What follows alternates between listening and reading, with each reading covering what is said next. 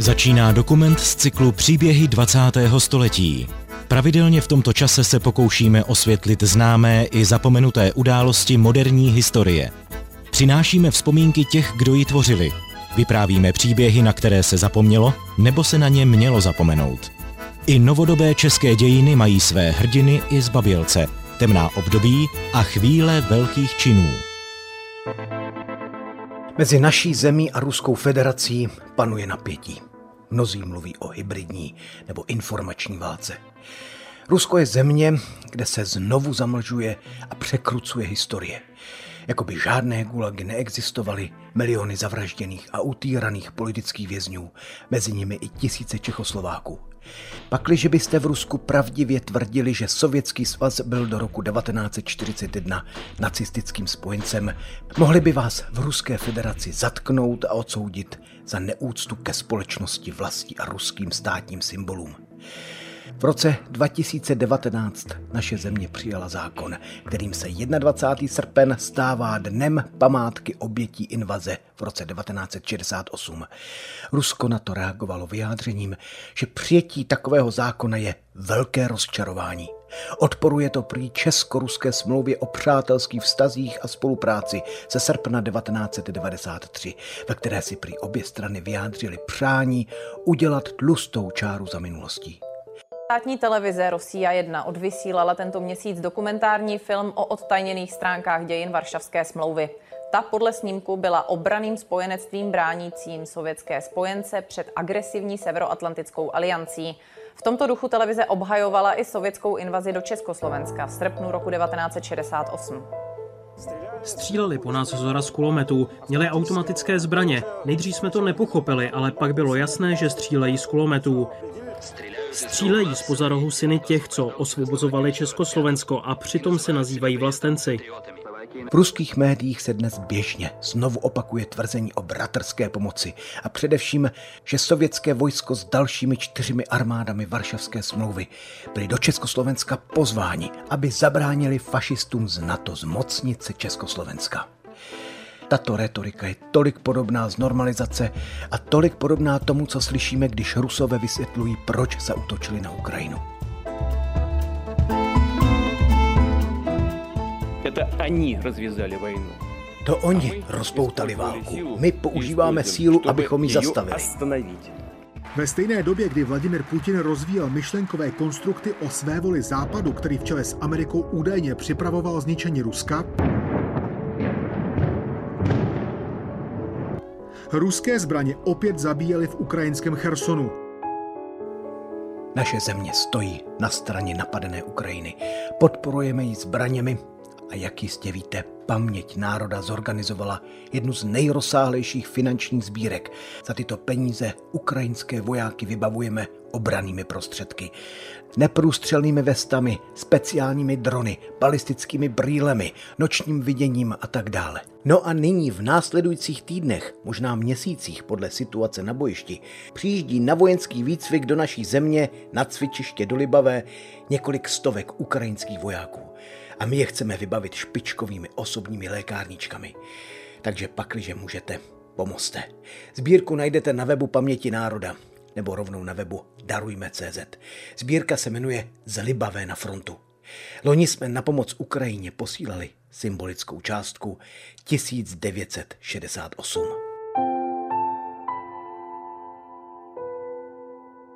Ve věci aktuální otázek v česko-ruských vztazích, a to nejen v otázce přesunu sochy maršála Koněva, jsme v pravidelné a intenzivní komunikaci s ruskou stranou, a to nejen přes média. Jasně jsme se vyhradili vůči nařčením z porušování mezinárodních smluv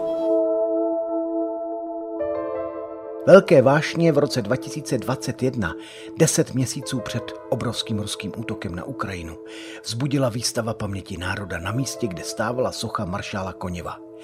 Tu nechala městská část Prahy 6 odstranit a požádala paměť národa, abychom vytvořili expozici reflektující českou zkušenost s Ruskem. Paměť národa může k tomuto tématu nabídnout pozoruhodnou rozsáhlou koláž příběhů, svědectví a ukázek ze vzpomínek lidí, kteří k tomu mají co říci. Od mikrofonu vás těmito svědectvími provází Mikuláš Kroupa.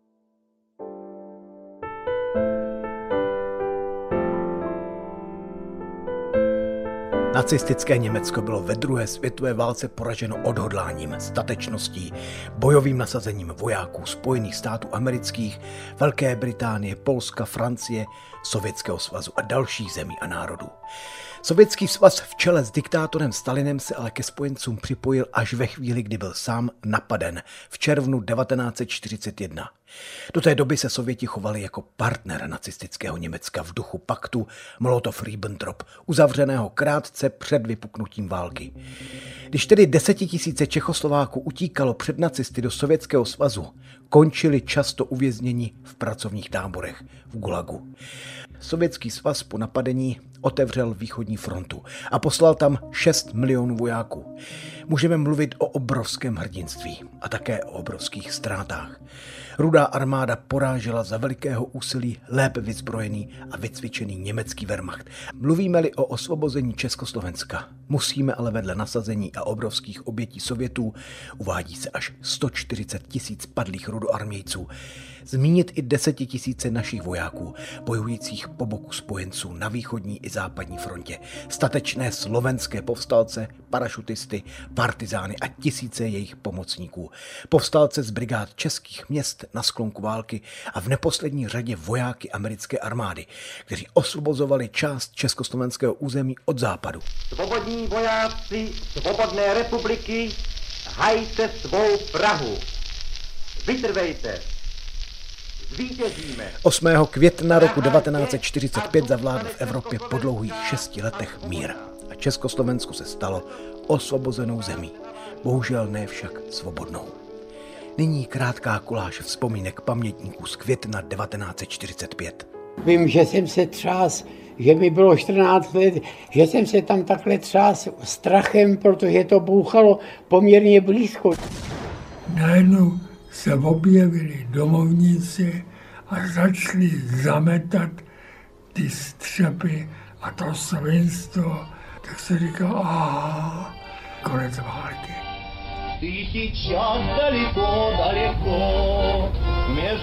To si všichni představujeme, jako že, že jeli eh, tanky a dělá, takový už ty rozesmátý tváře. Já jsem zažil něco úplně jiného. Sedm hodin nepřetržitě šel živej had a spali. Ty pochodovali a spali. Tohle byli skuteční osvoboditele. To byli ti, kteří tam padali, že jo, svý životy darovali, že jo, nám. Vypad jim z auta ruksak. A on si myslel, že tam bude nějaký jídlo nebo něco. Rusák vzal samopal, udělal a bylo po něm. A pak jsme zjistili, že tam měl jenom špinavý prádlo. Vedle nás v baráku bydlela nějaká rodina, tam byly tři ženský, žena, dvě děvčata. Tam vtrhli rusové, znásilnili to všechno. Ten mužský přišel, měl pistoli, všechno to postřílel. Ty, ty ženský a spáchal sebevraždu. 9. přišla vlastně armáda a s nima přišel ten smerš, smrt špionům. To byla ta vojenská policie, brali všechny Rusy, eh, kteří žili v zahraničí a eh, nebyli sovětského původu. Tak ty přišly ty rodiny o, o otce, o strýce, o dědečky. Přišli v 10 hodin velmi, eh, velmi milé. Pojďte na návštěvu, my s váma pohovoříme. Na dvě hodinky. Dvě hodiny jsme čekali dva dny, dva týdny, dva měsíce, dva roky, 20 let. Jsme furt čekali, protože jsme nic nevěděli.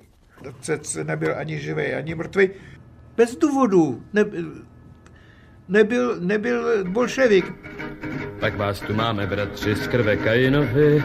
Po slové noci, která dozad bodá díku, tak vás tu máme, bratři, v noci Stalinovi. Rudá armáda se na tzv. osvobozených územích chovala jako dobyvatel, který nectí zákony. Abych doložil své tvrzení, mohu například citovat ze spravodajského hlášení štábního kapitána pěchoty Ludvíka Součka ze dne 20. prosince 1946. Společným znakem všech ruských pracovníků jest, že nedovedou dobře pochopit, že se u nás musí řídit platnými zákony – Mám dojem, že toto nepochopení vyvěrá z jiných zvyklostí v Sovětském svazu. S ohledem, co pod dozorem Sovětského svazu v této zemi následovalo po 40 let komunistické totality, není divu, že se nám dnes příčí označovat Sovětský svaz za osvoboditele. Vám poděkování a vřelá obětí za provokování a střelbu do dětí. A naše domovy nechcou vám domovem. Svědky jsou hřbitovy páchnoucí olovem. Vím, byla by to chyba plivat na pomníky. Nám zbývá naděje, vypili jsme a budem. Большое vám spasíba, bratě, za chvátčiky. Спасибо больше, никогда не забудем, никогда не забудем.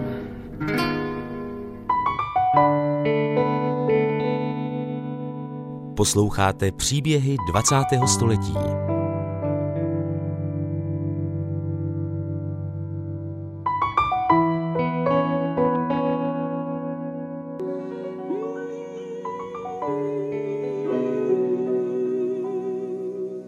Jedna z nejslavnějších českých zpěvaček zažila v necelých šesti letech bombardování Brna i osvobození sovětskými vojáky v květnu 1945. Otec jí společně s matkou na konci války ukryl ke své sestře do Mokrůvek u Brna. Jenže Mokrůvky ležely ve směru postupu sovětských jednotek generála Malinovského, s nimiž bojovali na východní frontě bok po boku českoslovenští vojáci.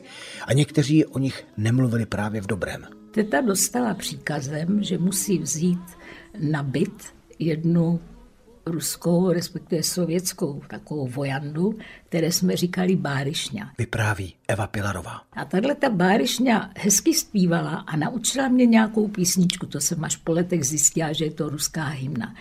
A tahle ta ruská hymna svým způsobem zachránila maminku, protože sousedku tam vyhmátli, kterou znásilnili ruští vojáci, přišli do toho sklepa, kde jsme se ukrývali, tam tatínkovi sebrali hodinky, všecko možné a teď jakože šli k té mamince. A já nějak v té dětské hlavičce, no to mě bylo necelých šest let, tak jsem si uvědomila, že ten voják mluví tou řečí, jak mě ta paní naučila zpívat. Já jsem si stoupla před a spustila jsem saju s ručími. Jak začal brečet, vzal mě do náruče, obcházel se mnou e, dvorek a už se nikomu nic nestalo. Vyprávila pro paměť národa krátce před svou smrtí Eva Pilarová. Já nesmím odejít z jeviště, dokud nezazní Montyho čardáš. Zaspívat to v sedě, bez kapely, to je drzost, ale já ji mám v sobě. Já vzpomínám, jak Lajoš teskně hrál. Má duše tiše vnímala ten sladce lásky plný čas a v pustě sám se mladý čikoš smál. Já tajně o něm snívala a s ním dnes o něm zas. Stála jsem tam toho rána v duši stesk a žal. Známá píseň od Kalmána zněla opodál, já zoufalá, potají v duši doufala, že starý housle pana Kyše začnou tiše lkát a Monty čardáš hrát. Pa, pa, pa, pa, da, pa, pa, pam, pa, pa, pam, a tak dál. Posloucháte příběhy 20. století. Vždyť za první světové války jsme měli v Rusku legionáře, kteří za vás bojovali. A tak utíkám proto, že se organizuje naše armáda a my budeme bojovat proti Němcům, abychom osvobodili Československo. Vyprávěl u prvního výslechu NKVD na sovětském území student gymnázia Jan Plovajko, proč se rozhodl odejít z podkarpatské Rusy do Sovětského svazu. Za nedovolené překročení hranice ho lidový komisař poslal na tři roky na Sibiř. Po dlouhé anabázi v předspaných dobytčácích i na lodi po Jenisej skončil za polárním kruhem v Norilsku, centru Noril Lagu, obávaného komplexu desítek pracovních lágrů. Ráno byl nastup, na snídani dávali vám půl litra té vody a pak nějakou rybu, kousíček ryby. Na celý den jste fasoval 90 dek chleba a oběd nebyl a pak večer zase byla eh, ta polevka nějaká a ta kaše, jak oni říkali. Ale pak už, jak jste dělal, tak jste dostával chleb podle toho, jak jste plnil normu. To znamená, když jste plnil normu, tak jste dostal těch 80 nebo 90 dek. Když jste méně plnil, že, tak jste dostal 70 a když jste nesplnil vůbec a nic a tak dál, tak třeba 350 gram, až 300. A to už bylo blbý. Tak ono tam byla výhoda to, že tam raz dosahoval až minus 60 stupňů, víte, ale ta norma do 40 stupňů, minus 40 stupňů, tam se jako dělalo. Pak se nemělo dělat. Když jste dělal dál, tak ta norma klesala. No, pro zdravého člověka to šlo, že? Ale vy představte si, že už několik měsíců sedíte v tom vězení, že už eh, fyzicky jste zdeptán a teď, odtud se chodilo třeba až pět kilometrů pěšky, ráno byl, jak byl nastup, spěchal se, jak se posnídal a tak dál, tak byl nastup a to musel jste rychle nastoupit, poněvadž ty Prahové, co tam byli a tak dál, tak ty běhali, pač lidi se schovávali. Tam, víte, nechtěli jít na práci, pač zima, víte, to bylo hrozný. To raději byl byste hladový a tak dále, jinak byste nešel to ven. Tak ty běhali, víte, a hnali vás tam. A kdo zůstával, tak bouchali, víte, do vás a tak dále, tak ať utíkal, aby tam čas byl. Dokud měl do sil, pracoval Jan Plovajko v kamenolomu, kde rozbíjel odstřílené kamenné bloky pomocí dláta a krumpáče. Z domova byl na fyzickou práci zvyklý, sportoval, ale nedostatek jídla a věčná zima se podepsal i na jeho zdraví. Já byl sportovec, víte, říkám, běhal jsem, fotbal jsem hrál, cvičil jsem, a jako měli jsme doma to hospodářství, tak jsem makal. Tak já byl otužilý, víte, tak, že jsem to vydržel. Ale už jsem pak v tom táboře docházel tak, že jsem vážil 40 kilo, víte, a už pak jsem nemohl ani dělat. Tak už mě pak dali, víte, jako vytahování hřebíků ze starých prken a tak dále, co se borilo, tak nějaký měsíc jsem dělal tuhle práci. To oni říkali mu z dochodáka. Z otřesných podmínek tábora Noril Lak jej po třech letech vysvobodila možnost přihlásit se k budované československé armádě. Společně s 50 dalšími Čechoslováky se vydala na cestu do Buzuluku. Prošel boj u Kijeva, Dukly, Liptovského Mikuláše a doputoval vítězně až do Prahy. Po únoru 1948 se ho komunisté pokusili zlákat do strany – ke spolupráci na čistkách v armádě, což pro neblahé zkušenosti se sovětskými komunisty odmítl. Z armády ho v roce 1950 vyhodili. Živil se pak jako dělník na stavbách. Přitom vás dále ujišťuji, že vlastnictví půdy bude rolníkům ústavně zaručeno. My prostě chceme, aby vám již nikdo nikdy nemohl lhát o tom, že se u nás budou dělat kolchozy. Pamatujte... Poválečná česká zkušenost s ruským sovětským svazem bývala předmětem komunistické propagandy pod klíčovým heslem se sovětským svazem na věčné časy. Pro období státního teroru, který komunisté v Československu rozpoutali po únorovém převratu v roce 1948, se u nás vžilo označení 50. léta. Je to poněkud nepřesné, protože organizované násilí a bezpráví se závěrem páté dekády 20. století neskončilo. Stejně tak jsou zjednodušující termíny jako stalinismus či sovětizace, které zas jako by implikovali, že hlavní odpovědnost za poúnorové dění padá na Stalina a Sovětský svaz. Není tomu tak. Československo sice bylo od konce druhé světové války pod přímým vlivem Sovětského svazu. Komunistická strana Československa podléhala v zásadních otázkách direktivám z Moskvy a na průběh vykonstruovaných monster procesů dohlíželi sovětští poradci. Avšak nic z toho nesnímá z domácích aktérů hlavní odpovědnost za zločiny, které charakterizovaly tuzemský totalitní systém. Jen v prvních dvou letech budování oné lidové demokracie uprchlo přes západní hranice přes 20 tisíc lidí. Komunistická strana Československa postupně okradla podnikatele a živnostníky o všechno. Na venkově začala vznikat jednotná zemědělská družstva, JZD, de facto kolchozy, do níž byli sedláci nuceni vstupovat a vzdávat se svých majetků. Ti, kdo vzdorovali, byli násilím obráni, často prohlášeni za kulaky a vyhnání z domovů. V dělnických profesích, v kriminálech a v pracovních táborech končily stovky intelektuálů, umělců, vědců, právníků, obchodníků. Komunisté prováděli čistky na vysokých školách, zakázali spolky, v nich se združovali lidé, kteří nezdíleli Marx-leninskou ideologii a k nímž se také hlásili protinacističtí odbojáři, například junáci nebo sokolové. Lidé se od dětství až do dospělosti nesměli združovat jinde než v oficiálních a komunisty řízených organizacích. Tisíce Čechů a Slováků se totalitnímu režimu bránili v mezích svých možností. Zakládali ilegální skupiny inspirované protinacistickým odbojem. Odbojáři vydávali a šířili protikomunistické letáky, výzvy, prováděli drobné sabotáže, organizovali přechody přes hranice, schromažďovali zbraně, pomáhali kurýrům napojeným na západní spravodajské služby, jimž zajišťovali ukryt a předávali jim informace. V letech 48 až 89 bylo z politických důvodů odsouzeno 205 tisíc lidí.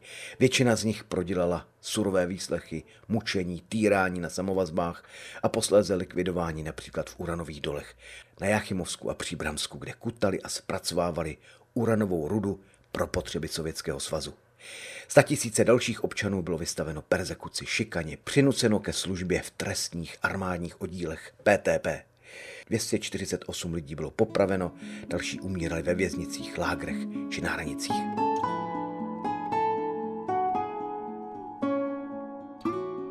Jsem Helena Šidáková, narodila jsem se 5. 6. 5. 1925. No a co ještě chcete? Heleně se v náručí rozplakal ani neroční syn, když se pokoušela přejít hranice. Zavřeli ji do cely i se synkem.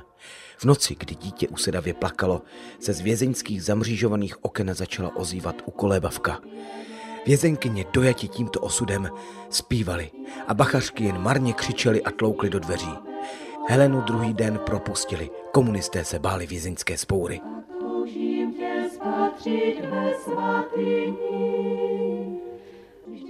Za pár dní Helenu Šidákovou znovu zavřeli, synka ji odebrali a odvlekli do pangrátské vyšetřovny. A kde je můj muž? No tak říkal, že nevím, no tak mě tam tak trošku střískali, že mě nahoru museli odníst. Oni mě položili na ten stůl a svázali mě ruce a nohy.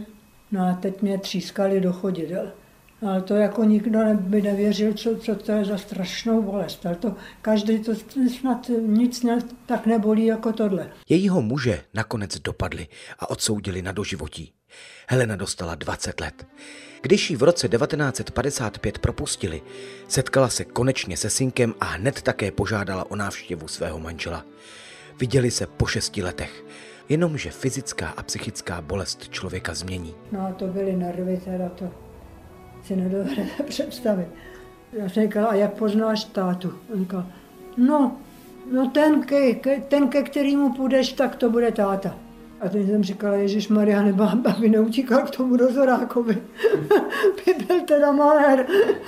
a jak jsme tam čekali, až ho přivedou a ty se otevřeli dveře a přišli dva lidi v civilu. Oni mi půjčili nějaký civil, oni měli takový žerty pitomý buď to něco zesměšnili nebo strapnili, ty chovali se jak hovada. Jako kdybych nevěděla, že je trestanec a mě ho do toho do civilu.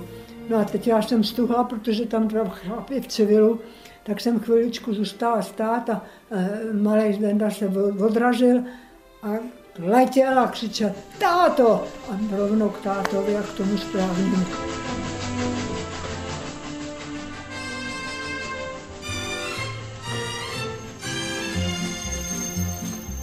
Nad námi holuběnka létá, lidem je do tance dospěl. Malý Ježíšek, ležící ve chlévě, na slámě, to byl symbol starých Vánoc. Měl připomínat pracujícím a bědným, že chudí patří do chléva. Pomocník partizánu, kterému říkali Hurvínek, scout, politický vězeň, kterého komunisté odsoudili na 16 let za šíření letáků, zakladatel občanského fóra v Konicích na Prostějovsku. Tak jmenuji se Leopold Ferber. Narodil jsem 31. října 1928 ve Staré Haliči. Leopold chystal se svými přáteli z protikomunistické skupiny i ostřejší akce proti místním soudruhům. Chtěl poškodit výbušninou snad místní školu SNB. Jeho přátelé ze skupiny třaskaviny ukryli do skautské klubovny na to nejhloupější místo, do kamen a svému vedoucímu nic neřekli. A já jsem tam docpal papír a jak to svítilo, já jsem si sedl a ona to buchlo pozbyl jsem oko, deforma, já jsem prodělal dvě plastické operace. Všechno špatné k něčemu dobré, říká se. Skleněné oko, které pak Leopold nosil, ho pravděpodobně v kriminále zachránilo.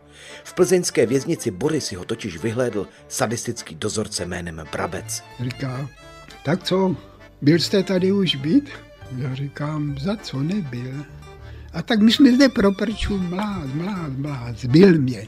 Asi třetí den měl za službu, přijde a říká, byl jste už tady byt? Teď jsem já. Říkal, no včera od vás. Cože? Střískal mě. A zase zase měl službu, tak nevím co.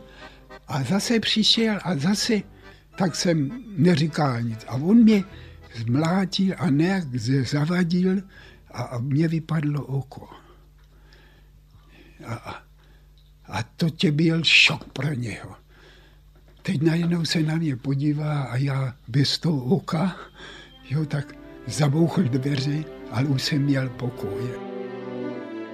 Leopold Ferber nepatří mezi ty, kteří každého bývalého komunistu hned odsuzují. Tatínek pocházel z ryze proletářské rodiny. Přišli k němu po válce a říkali mu, Hinku, Kluk byl v odboji. Ty seš proletář, pojď k nám do komunistické strany. Dali mu přihlášku. No a na co? No, aby jsme měli mezi sebou takový odvážný, co dělali v odboji. A on říká, a co to, to je? No to je přihláška. A on říká, ale to je tvrdý na výtření prdele. A tím to skočí.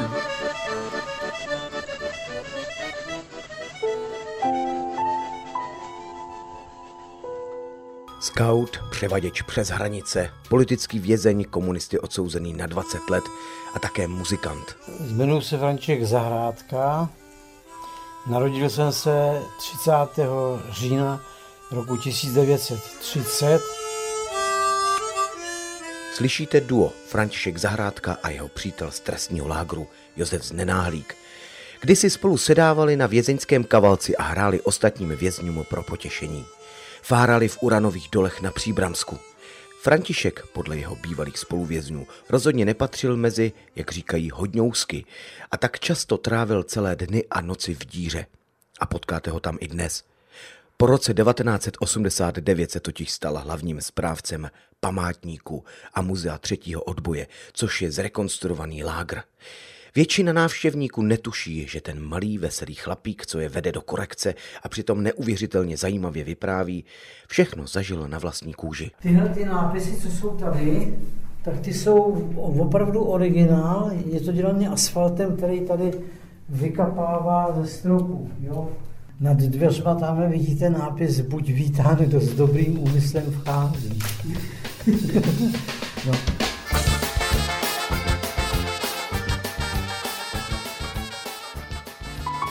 To, co František Zahrádka prožil během 13 let v komunistických kriminálech bychom snad mohli schrnout jednou epizodou.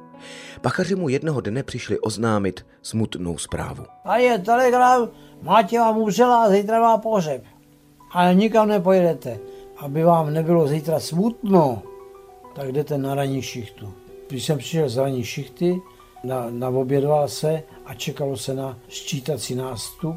Bylo krásné sluníčko, já tam ve světnici seděl sám na cibře, že, a najednou slyším jako ze zdálky Bůh. Pak slyším k výletu už křídlovku, říkám, to, to si se ty trubo asi zbláznil, posunul se ti to v hlavě. Pak už to bylo ale naprosto zřetelný. Já jsem vyběhl ven, všichni čuměli směrem ke bráně a tam šel průvod. A říkám, prosím tě, vidíš taky ten průvod? No vole, to se zabil ten strojník ze dvojky šachty a oni jim povolili průvod přes, přes lágr na Slivici. Říkám, tak je to možné tohleto? Čeho se člověk v životě dožije? František Zahrádka, mukl uranového lágru, myslel na svoji maminku, se kterou se prostřednictvím cizího pohřbu loučil, a to navzdory všem soudruhům.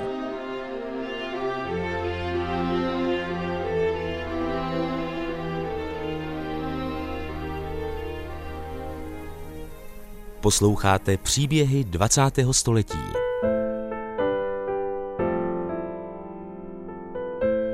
Na jaře 1968 lidé ožili naději. Komunisté přijali tzv. akční program.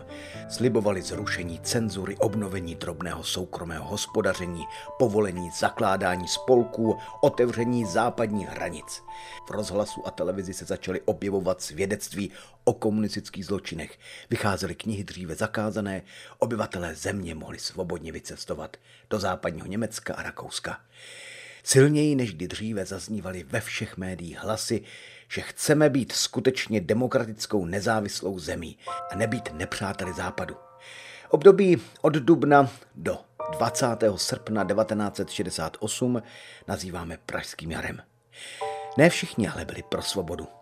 Tvrdé jádro komunistů Ingra, Bilak, Kolder, Švestka a Kapek poslali v ruštině napsaný takzvaný svací dopis. Němž vůdce sovětských komunistů soudruha Brežněva požádali, aby zjednal pořádek všemi prostředky. Sovětští komunisté dostali záminku k útoku. 22 hodin. O událostech doma hovoří Marie Flajsigová. Pro dnešní den a vůbec pro současnou situaci... Dne 20. srpna 1968 kolem 22. hodiny vysílal rozhlas zprávu. Nakonec strohé oznámení z cestovní kanceláře mládeže. Její partner, sovětská organizace Sputnik, zrušila bez udání důvodu příjezd dalších skupin sovětské mládeže. Za necelou hodinu kolem 23. hodiny bylo Československo přepadeno Sovětským svazem. V noci na 21. srpna budilo obyvatele ze spánku takřka nepřetržité hučení letadel a burácení tanků. Mnozí si mysleli, že jde o bouřku nebo vojenské cvičení. Do Československa vtrhla vojska pěti zemí Varšavské smlouvy s půl milionem vojáků a šesti tisíci tanky ze Sovětského svazu Maďarska, východního Německa, Polska a Bulharska. Na politickém školení vojákům sovětští velitele vysvětlili, že jedou zachraňovat bratrskou zemi, kterou prý přepadli imperialisté z západu. Někdejší sovětský okupant Sergej Magit. Československé hranice jsme překročili ve vzduchu, ve tmě, Spousta z nás věřilo, že opravdu letíme do Severního Kazachstánu na, na manévry. Proto když jsme sjeli do nějakého, na nějaké letiště, ale pak jsme dozvěděli, že to bylo Ruzyně. Ale byla tma, protože žádné světlo tam vůbec nebylo, takže žádné Ruzyně jsem neviděl. A samozřejmě to bylo staré Ruzyně, ne, ne, ne to nové letiště, které máme teď tady. Takže byly jen světla těch tanků a světla nachladáků, které z těch tanků vyjížděly a baterky. Takže všechno bylo jako v nějakém americkém sci-fi. To opravdu jsme nevěděli, kde jsme a sami, kolem byli sami Rusové, žádný Čech tam nebyl. A pak okamžitě nás, jako mě, jako radistu a mého kamaráda, dali do nějakých tanků, do té věže, do tankové věže a jsme šli už v těch tancech dopředu. Tak se trvalo tak asi do čtvrté, páté hodiny ráno, když nám povolili otevřít poklop. No a ponieważ jsem byl v té věži, tak jsem a ještě jeden chlap jsme otevřeli ten poklop. Já jsem šel nahoru, no a tam byla taková eh, jabloňová alej, nebo nevím, jaký prostě, no nebyl to Kazachstán, bylo vidět, že to je prostě naprosto nějaký Ukrajina nebo něco takového, ale okamžitě tam zprava samozřejmě byla tabulka a na té tabulce bylo napsáno pozor vlak. Vyděšení a zmatení obyvatelé vycházeli do ulic, hrozili na vojáky pěstmi, skandovali hesla volající po svobodě, snažili se vojákům vysvětlovat, že jsou okupanti. Ulice zaplavily tisíce plagátů. No a pak prostě šli k, jedno, k jedné skupině tam našich chlapců a začali s nimi mluvit. Ale já sám, já viděl, že právě ta skupina chlapců přijela, přijela z Kemerova a Kemerova, já si myslím, to je někde za Uralem. To je opravdu straš, strašně daleko. Oni vůbec nerozuměli, já pamatuju, že eh, tak asi, eh, asi 50% chlapců si mysleli, že jsou v Polsku. Vůbec někdo, někdo nerozuměl. No, věděli, že to je slovanský nějaký stát, ale jaký, který to. No tak, a začali s nimi mluvit o čem? O existencialismu. Jo? Tam prostě stal nějaký student a mluvil o Sartrovi, o Heideggerovi, o, nějaký, o odcizení. Ale ty chlapci samopali na něho div. On, je, on, pro nich byl, on pro nich byl nějaký divoch. Mluvil, a mluvil rusky. Mluvil prostě nějakými nelidskými slovy. Právě jsem dostal tady zprávu od kolegy, který se díval oknem. Sovětští vojáci minuli vchod do rozhlasu a odešli asi 20 metrů směrem k Václavskému náměstí. Zdá se, že nevědí, co dělat, schromáždili se kolem svého velitele a vypadají rozčileně. Jsou obklopeni několika stovkami našich lidí, kteří volají Dubček, Dubček, pískají a volají fuj. Sovětští vojáci střílejí do vzduchu a kulky létají v bezprostřední blízkosti našich oken jsou popsané tragické osudy, kdy si lidé stoupli před vojenská vozidla a vlastními těly bránili jejich průjezdu. Vojáci zastavili, ale na rozkaz velitele pak protestující přejeli. Stovky lidí mířili k budově rozhlasu. Z vysílání zaznívaly výzvy ke klidu. Rozhlas takřka nepřetržitě informoval o situaci. Vysílala stanovisko vládnoucí komunistické strany, která invazi odsoudila jako nezákonný a nepřátelský akt.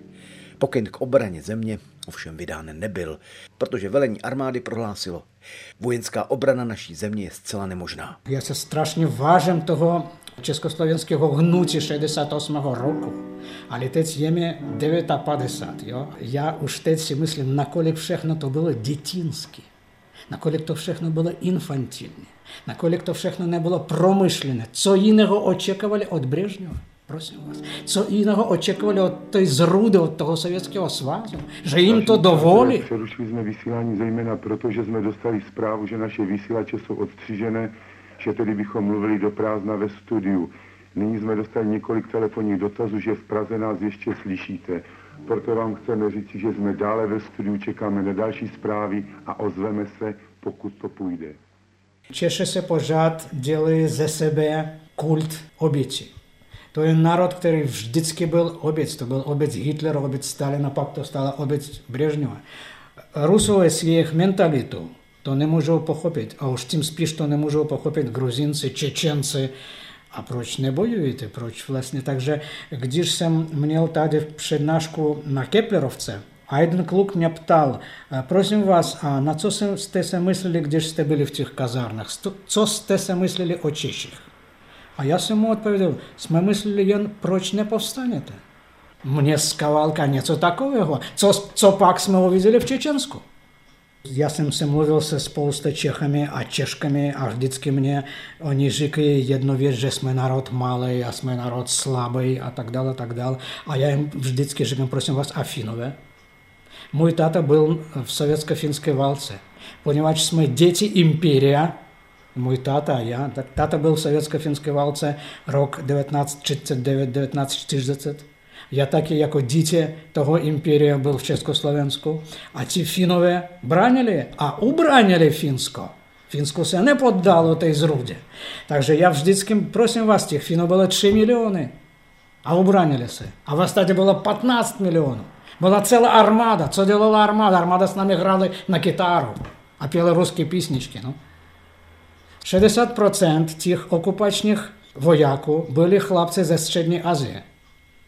Já prostě pamatuju, když jde tím moravským městem ta kolona těch tanků, všichni ti e, důstojnice a vojáci z těch věží prostě tak zírají na ulici a všichni má oči na šikmu. Jo. Spousta bylo Gruzinců, spousta bylo těch Azerbajdžanců, spousta bylo Ukrajinců, spousta bylo Bělorusů, takže říkají Rusové, Rusáci, Rusáci, Rusáci.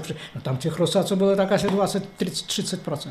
I pro takzvanou okupační stranu, to taky byla tragédie, protože já pamatuju ten případ, když ten dav stal kolem toho tanku a v tom tanku stal ten chudák řidič a prostě nevěděl, prostě bál se, že ho roztrhnou na kusy. A za co? Já jsem vás přišel osvobodit. Nikdo nikdy mu to nevysvětlil. Já si myslím, že i do konce jeho života, on teď má 60 jako já, Nikdo mu to nevysvětlil. Žije v nějaké vesnici a považuje svůj život za prokletý a nenávidí Čechy. Za to, že mu ublížili. On přišel jako bratr a oni mu ublížili. To je opravdu tragédie nepochopení dvou národů a prostě, prostě nemusí to být tak. Posloucháte příběhy 20. století. Největší střety mezi obyvateli země a okupačními vojsky probíhaly právě před rozhlasem. Od brzkého rána protestující převážně mladí lidé stavili před budovou rozhlasu barikády ze všeho, co bylo v dosahu, včetně tramvají a nákladních vozidel. Sovětské tanky překážky prorazily a vojáci do davu stříleli ze samopalu. Jeden z obránců barikády vyšplhal na tank a začal mávat československou vlajkou. Řidič se ho neúspěšně snažil setřást manévry se svým strojem. Nakonec byl tento člověk podle nepotvrzených pramenů zastřelen sovětskými vojáky. Kdo si krumpáčem prosekl jednomu tanku nádrž s naftou a tank zapálil. Hořeli i okolní domy. Není známo, kdo pustil do davu nákladní auto, které zranilo desítky lidí. Několik lidí dokonce zabilo.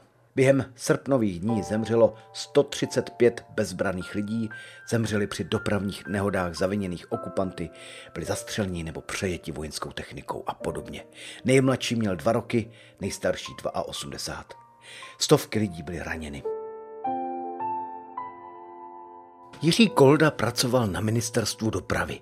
V noci během okupace měl noční službu na dispečinku. Pospával v kanceláři náměstka. Ministerstvo obsadili sovětští vojáci a hledali zbraně. Do místnosti vstoupil sovětský voják s namířeným samopalem na pana Koldu. Takže když mě řekl ruky vydech suda, suda, no tak jsem věděl, že prostě se mám zvednout a že ho mám následovat. No a rozespalý jsem opravdu šel s těmi zvednutými, uh, zvednutýma rukama prostě proti němu. Všem on teda jako dělal takovou neuvěřitelnou chybu, že místo, aby prostě si šel za mě a odváděl si mě jako před sebou, tak přede mnou ustupoval. No a vlastně narazil eh, zády nebo prostě zadkem do mm, toho rohu stolu v té kanceláři toho náměstka a protože měl prst na spoušti eh, a nataženo, odjištěno, tak prostě v takové té křeči zmáčkl eh, tu spoušť a z 1,5 metru do mě směrem k srdci vypálil dávku ze samopalu a mm, asi nějaký, jak to potom bylo podle těch, i těch stop, těch nábojní, co se tam našlo, tak to bylo asi 15-20 jako teda ran. No, tak mm, to obrovské štěstí pro mě teda bylo, že když jsem teda byl samozřejmě zasažen, ale že e, prostě e, jak si ten zásah byl v okamžiku, kdy já jsem procházel těmi dveřmi, abych s těmi zvednutými zalomenými, zalomenýma rukama vůbec prošel, tak jsem mm, vlastně se trošku tečně natočil, No a tím vlastně mě vnikly jaksi ty náboje do, do hrudníku v oblasti hrudní jako kosti a pod ramenem mě vyletěly ven. A i když mě roztříštili teda páté žebro a šlo to asi jeden centimetr o srdce, tak ale vlastně prostě průstřel jako samozřejmě srdce teda nebyl, že to by byla okamžitá smrt. A ještě jak jsem prostě padal, tak jsem ještě zachytil teda tu střelu do ruky, mě prostřelilo jako paži, což teda bylo jako velice potom s tou mám jako daleko větší následky jako do dneška. No a já jsem jenom samozřejmě strašně zařval bolestí, úlekem, no, jako to, a e, můžu teda potvrdit to, co se jako říká, že člověku opravdu se odvine naspátek úplně celý život od toho okamžiku, až prostě co má první vzpomínky, jak jako z dětství. Ztratil jsem vědomí, dopadl jsem na kolena, na, ta místnost byla malá, takže jsem vrazil do takové té kancelářské skřínky, té rolovačky takzvané a pádem na ty kolena jsem se probral a nějak jsem si naivně myslel, no tak oni Rusové jako odejdou, no to opustí a otec je lékař, já se nějak doplazím k telefonu a zavolám si pomoc, všem samozřejmě vždycky je všecko jinak. Za, jenom jsem zaslechl ještě, jak tam okamžitě teda vletěl nějaký jiný voják, asi tě důstojník. No a ten uh, ruský vojáček prostě to asi věděl, že teda udělal chybu, že si špatně zaváděl zajace, tak řekl takovou krásnou věc, že, že on, on mě napal s oružím v ruce, že já jsem ho napadl ze zbraní jako v ruce. Sovětští vojáci pak Jiřího Koldu naložili na nákladák a odvezli do parku Stromovka, kde ji nechali několik hodin bez pomoci.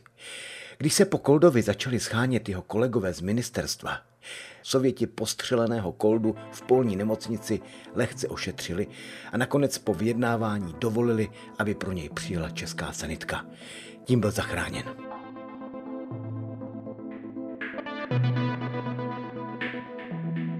Co říci na závěr těchto příběhů 20. století, které věnujeme obětem ruské agrese? Ukrajina krvácí. Nesmíme jen pasivně přihlížet bezpráví a agresi, kterým čelí naši přátelé, protože se rozhodli s námi sdílet hodnoty svobody a demokracie. Už rok a půl paměť národa nakupuje ochranný a zdravotnický materiál. Děláme všechno pro to, aby se dostal na Ukrajinu co nejrychleji a na místa, kde je nejvíce třeba. Tisíce vest a helem od nás využívají obránci v první linii. Mnoho tun zdravotnického materiálu zachraňuje životy. Dodali jsme také hasičské a sanitní vozy, generátory, drony nebo optická zařízení. Ještě ale není konec. Ukrajinští hrdinové bojují a stále potřebují materiál, aby v obraně své země obstáli. Prosíme, vytrvejme i my. K pomoci nás zavazuje naše vlastní zkušenost s válkou a totalitami 20. století. Pomozte Ukrajině skrze paměť národa. Děkuji a naslyšenou se těší Mikuláš Kroupa. Tento pořad vznikl ve spolupráci Českého rozhlasu a neziskové organizace Postbellum. Vše o příbězích 20. století najdete na internetu Českého rozhlasu Plus, na portálu Paměť národa nebo 3x2tv postbellum.cz.